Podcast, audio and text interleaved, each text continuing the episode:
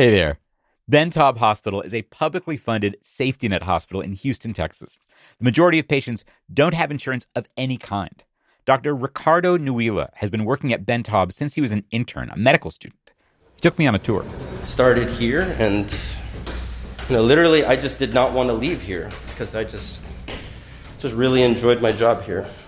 He's just published a book called The People's Hospital. It's not just a love letter to the place, it's a pitch. And the pitch is not only is this place way, way cheaper than what we're used to, in many ways, it's better.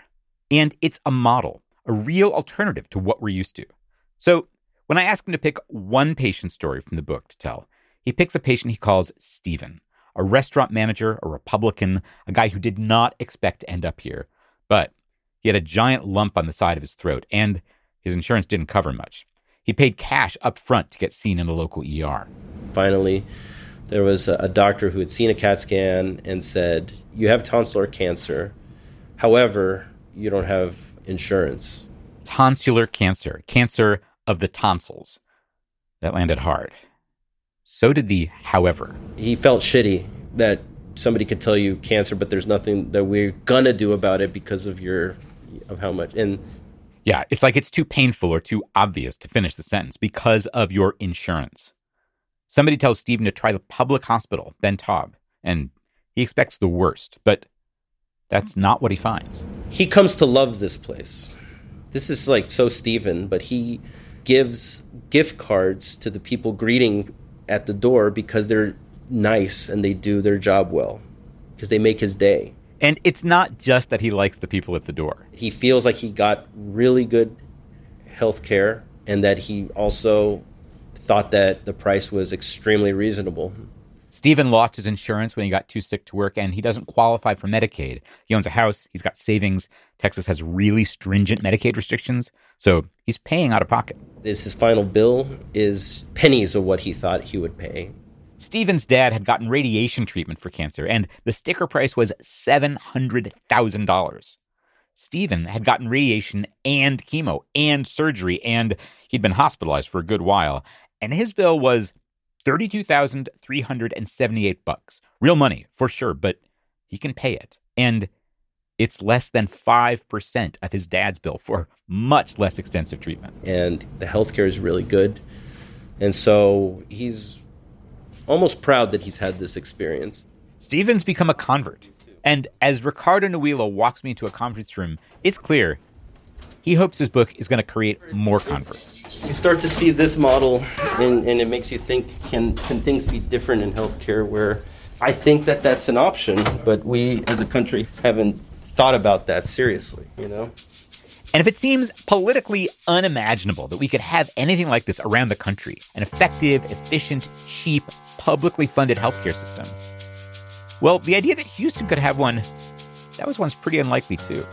In fact, the story of how Ben Taub got here, that may be the most surprising story in Ricardo Nuila's whole book.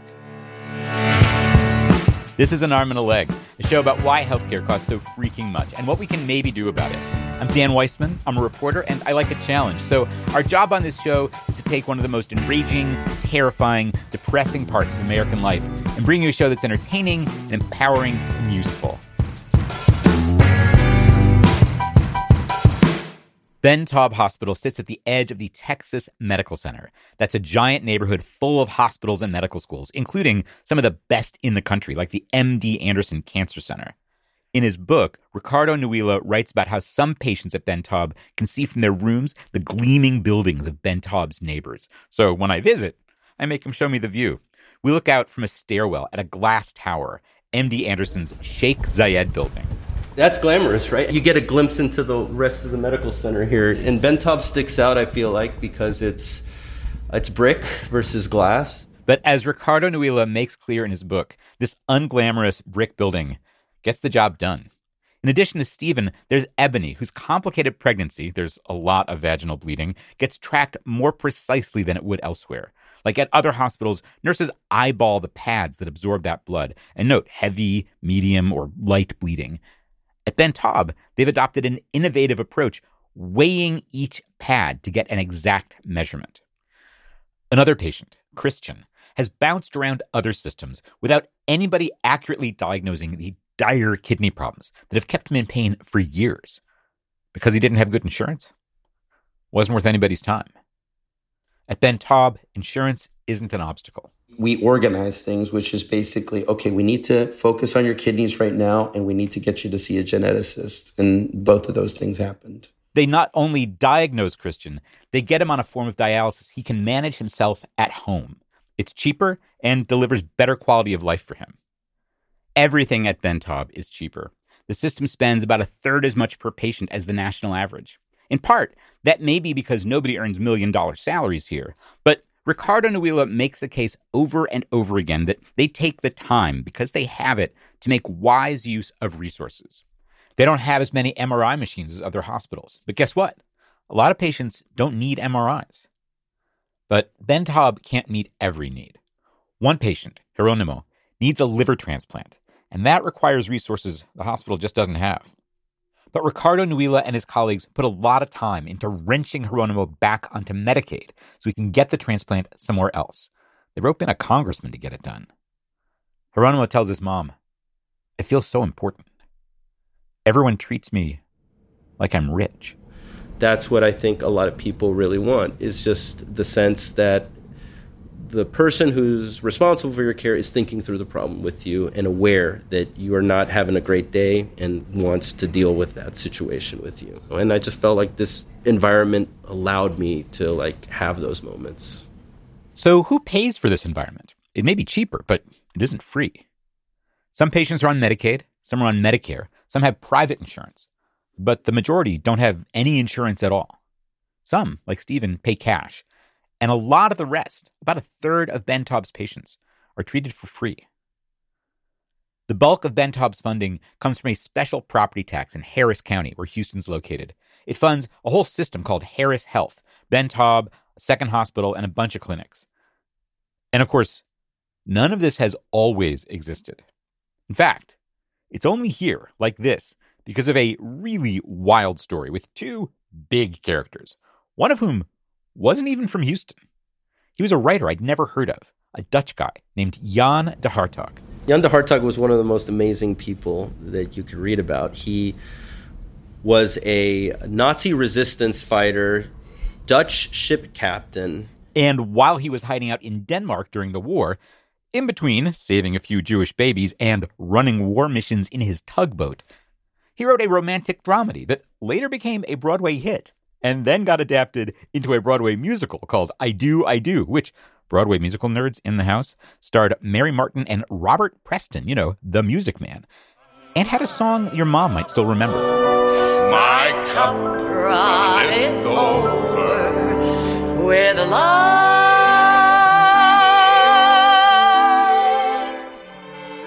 Yeah, so interesting guy.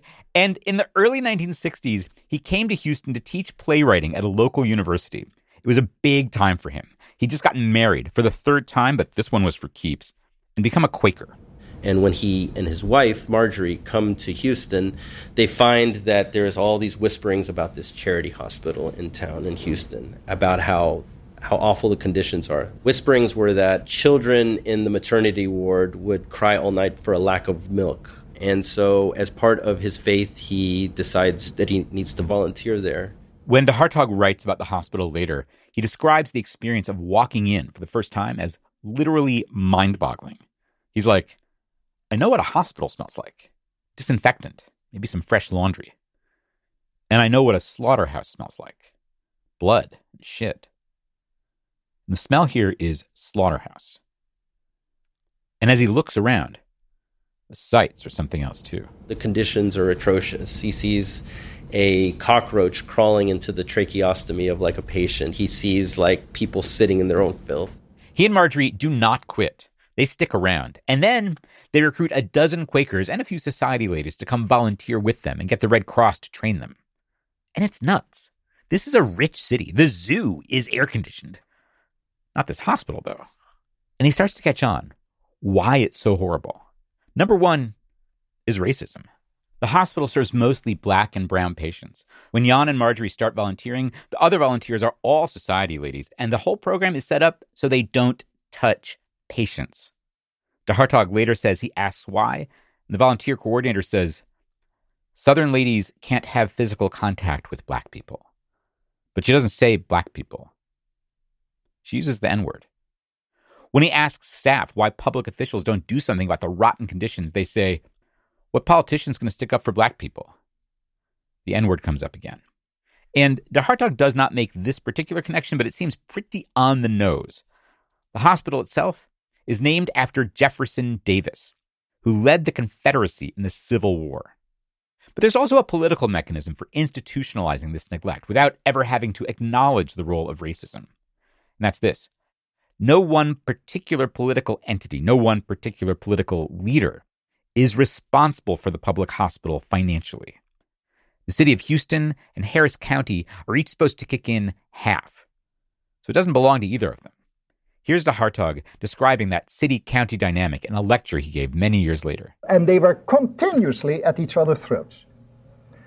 The one said, You don't pay enough, the other said, But you don't, and it went back and forth. The top official for Harris County actually has the title county judge. At that time, this was a guy named Bill Elliott, and you can hear in this clip from a local newscast, he wasn't exactly reaching for the bill.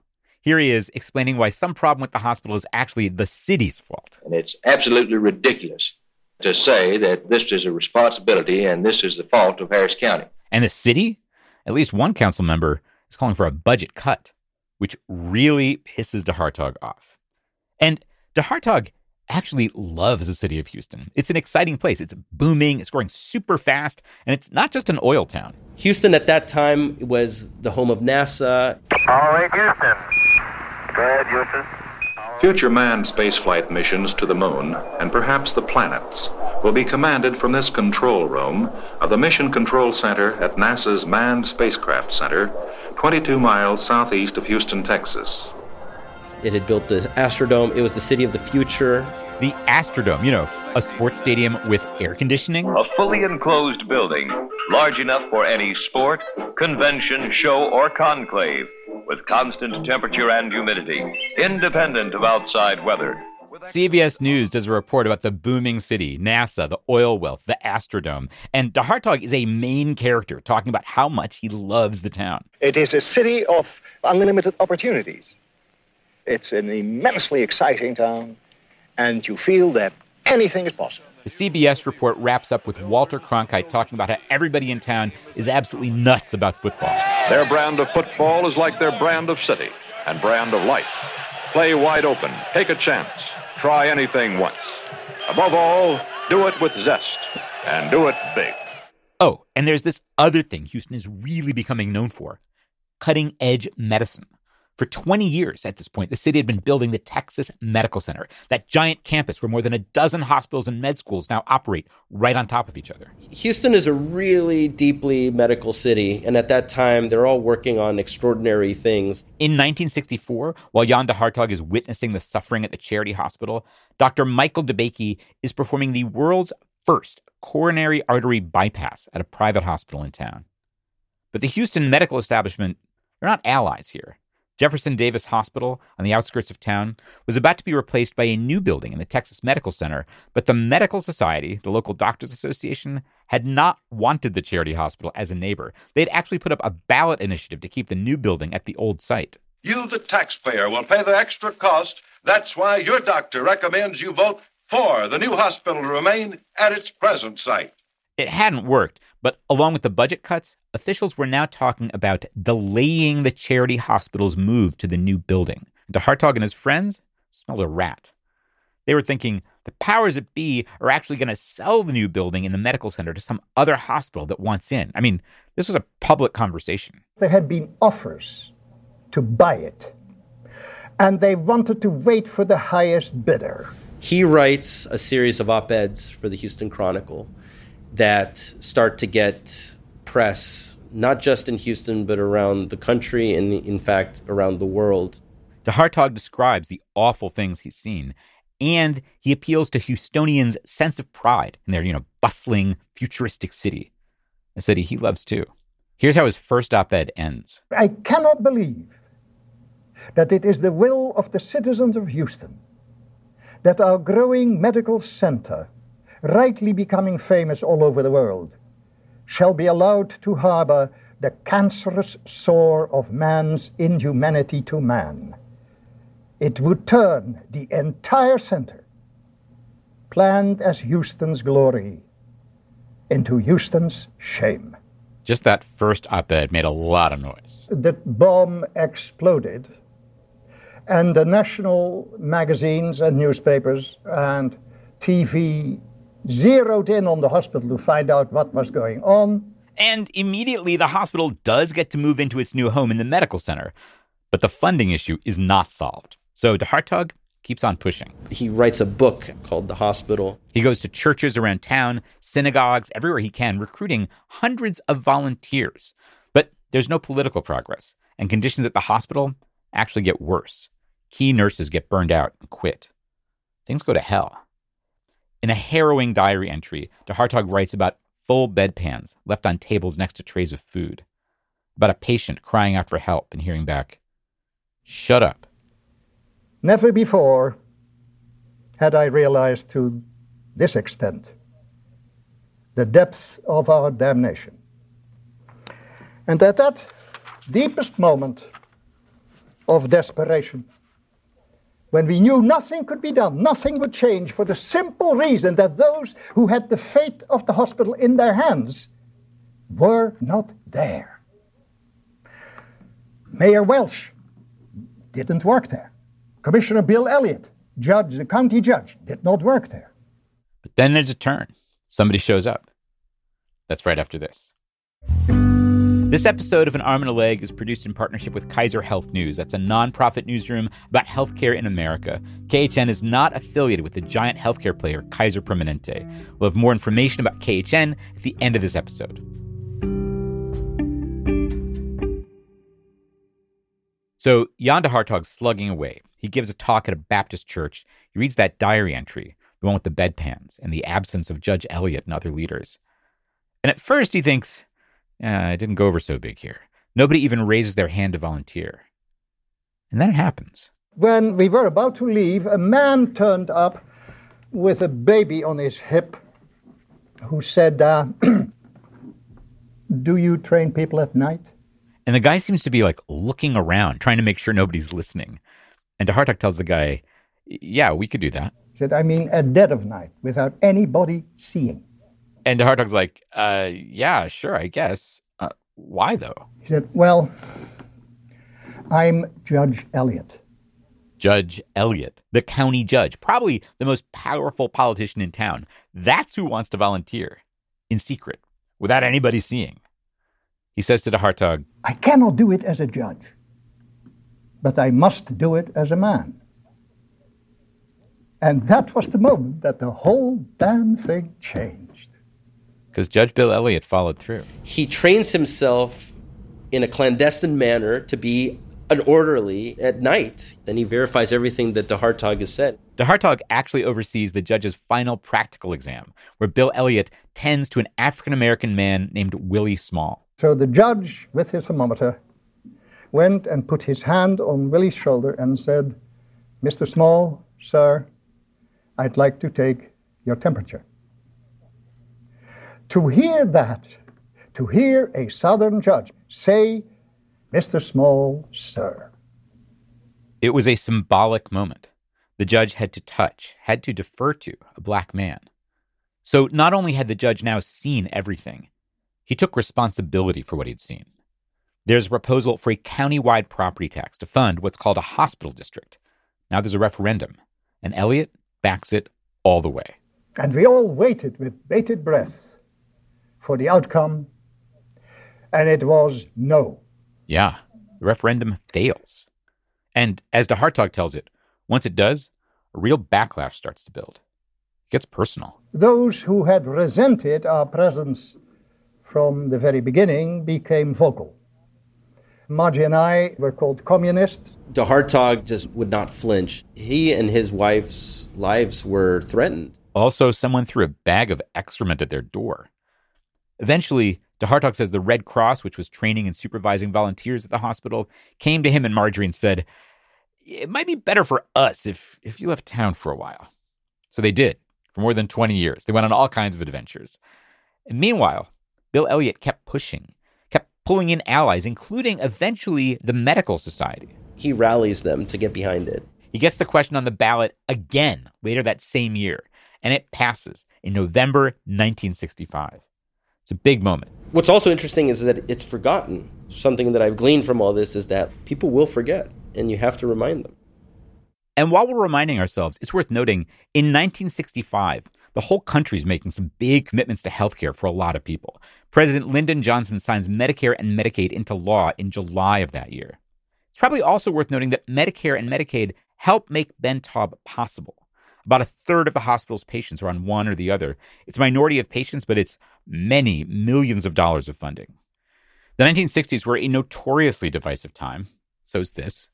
And Ricardo Nuila does not ignore today's political polarization or how that polarization makes it hard to imagine a national conversation about creating a different healthcare system, or the role that doctors have historically played in resisting that conversation. It's part of his story, his family story. And in a book about a place where a lot of sad things do happen, this may be the toughest one. Well, I was born into a family of doctors, and my dad, in many ways, was a hero to me. And I saw how much pride he took in his work of being a doctor.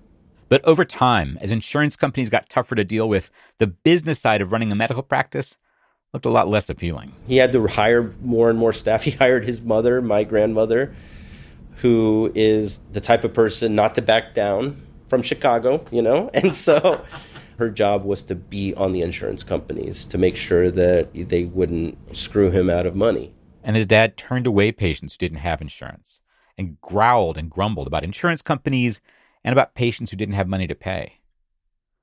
When Ricardo finished college and got into medical school, he put off starting for two years. What he was seeing as his dad's life in the business of healthcare was not appealing. The grind wears on him, you know, the fighting with the insurance companies. I mean, in the book, your dad is a bit of a stand in for, yeah. for doctoring as a profession and the way in which doctors get alienated from medicine. Yeah, he is a stand in a bit for doctors, and it's going to be. I think the doctors have a lot to say about how healthcare goes in America. And unfortunately, the history shows that they haven't been a great piece of that, at least as far as universal healthcare is concerned. This becomes part of Ricardo's story with his dad. Dad invites him to form a family practice. Ricardo chooses Ben Taub. And over the years, it becomes clear they're on opposite sides of a political divide. There are painful conversations, and then they go months without speaking. That's how deep politics run, you know? It's really difficult when you overlay like politics onto a family dynamic. it just felt like he was like totally on board with this idea that healthcare is something that is earned and if you can't afford it you don't deserve it is what i heard from what he was saying is your dad an ideal reader of the book? Is your dad kind of who, the person you want to make that case to? That's really interesting. I would say this that I did not write this to preach to the choir, for sure. But he's not sure his dad would actually pick up a book like this. It's just because I know my dad. He, my dad's the type of person who reads John Grisham on a beach, you know. So I'm not 100 percent sure if he would pick up this book, you know. Unless, say, his son wrote it. Ricardo does expect his dad to read The People's Hospital, and even if his dad doesn't agree with everything his son has written, Ricardo thinks he'll be proud. I can tell you now as a, as a father, it's not clear that your kids are going to come out okay. You know what I mean? And so he has reason to be proud just because I'm a, a living and breathing person right now, you know, and I'm working in, as a doctor. So I feel good for him. I really do. I mean, it's, it's not easy being a parent. And I think that he's probably very happy that I wrote about medicine because he loves medicine. The last chapter of The People's Hospital is called Faith. And in it, Ricardo Nuila describes a daily ritual he says keeps him grounded. It starts with passing a plaque on his way in. So of course, I have him show it to me. I park like right over there. I come in here and I just look at look at this every time, and so. And describe what we're seeing here. Well, we're seeing a plaque that talks about when this hospital was founded and the people who constructed the building, and there's also the I forgot this is this is bad of me, but I forgot the name. The, the, the snake around the. snake. Yeah, I forget the name of it. I'm, I'm I'm in big trouble now because I'm on like caduceus. Caduceus. I it's the caduceus, yeah. So it's a reminder, you know, that we have the structure in place and that, and that people decided to put this building here. Yeah, exactly. It's a community effort. Ricardo Nuila writes he sees that community as he walks from that plaque to his desk. All the coworkers in every kind of job doing their best. And this is the faith that he says gets affirmed. I'm reading from the book here. He writes If someone is suffering and there's capacity within the community to help in a way that doesn't harm anyone else, then we not only owe it to that person, we owe it to ourselves to help.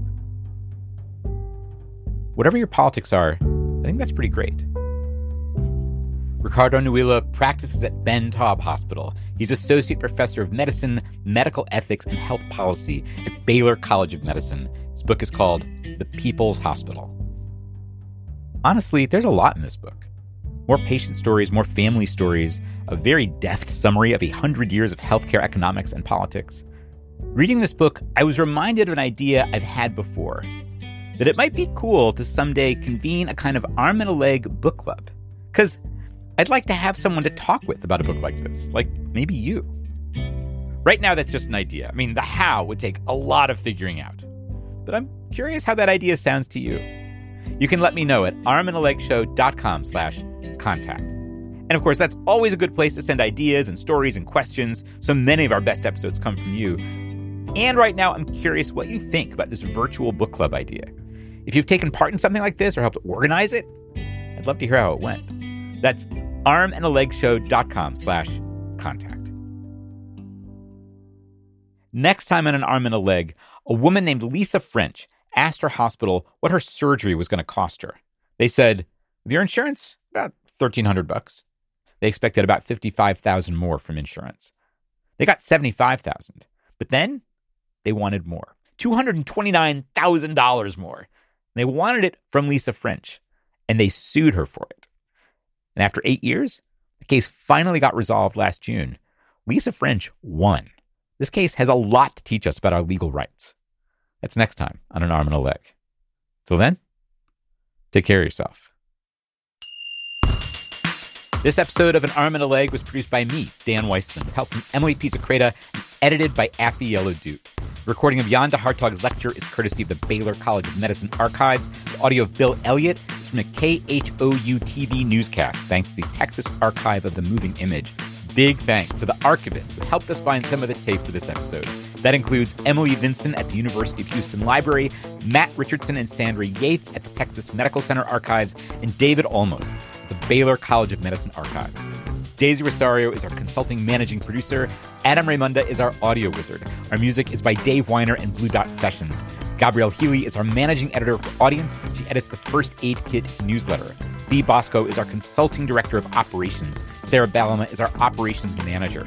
This season of An Arm and a Leg is a co production with Kaiser Health News. That's a nonprofit news service about healthcare in America, an editorially independent program of the Kaiser Family Foundation.